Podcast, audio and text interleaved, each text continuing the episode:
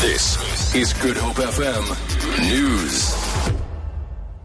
South Africa's nine provincial police commissioners have come out strongly in support of the National Commissioner Riah Phiyega, saying they are concerned about the unfair and negative attitude towards her.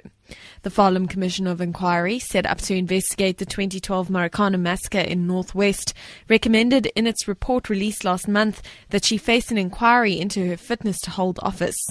Phiyega was given until Friday to submit her reasons in writing to President Jacob Zuma as to why she should not face an inquiry. The president is studying her response.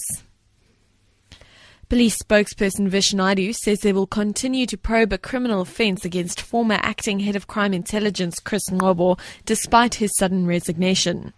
Ngcobo resigned after he was placed on special leave in October 2013 following a vetting process in which discrepancies were found with his matric qualification. Naidu says Ngcobo may have stepped down because of the revelation made about his qualifications.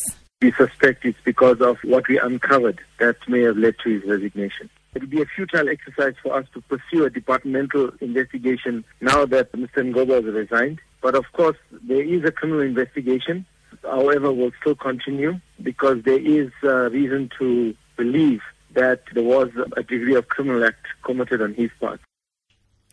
Doctors treating Archbishop Emeritus Desmond Tutu have given the assurance that his prostate cancer remains dormant. This follows reports that Tutu's persistent infection is a consequence of past treatment for prostate cancer. The 83 year old has been in and out of hospital in the last two weeks. He has now undergone minor surgery, and doctors say they are satisfied with his progress. His daughter, Mpho Tutu, says he will remain in hospital for another few days.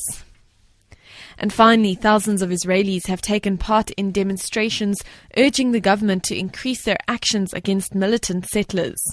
Protesters in Tel Aviv expressed solidarity with a Palestinian family whose toddler was killed on Friday, allegedly, allegedly by Jewish extremists. The 18 month old toddler was burned to death in an arson attack while he and his family were sleeping in their home in the village of Doma near Nablus. The parents and the child's older brother were also injured in the attack. Yariv Oppenheimer is one of the protesters. Without ending the occupation, we are going to continue to see this kind of violence coming between Israelis and Palestinians, and we will not see a better future for any children in this uh, region. For Good Hope FM News, I'm Amy Bishop.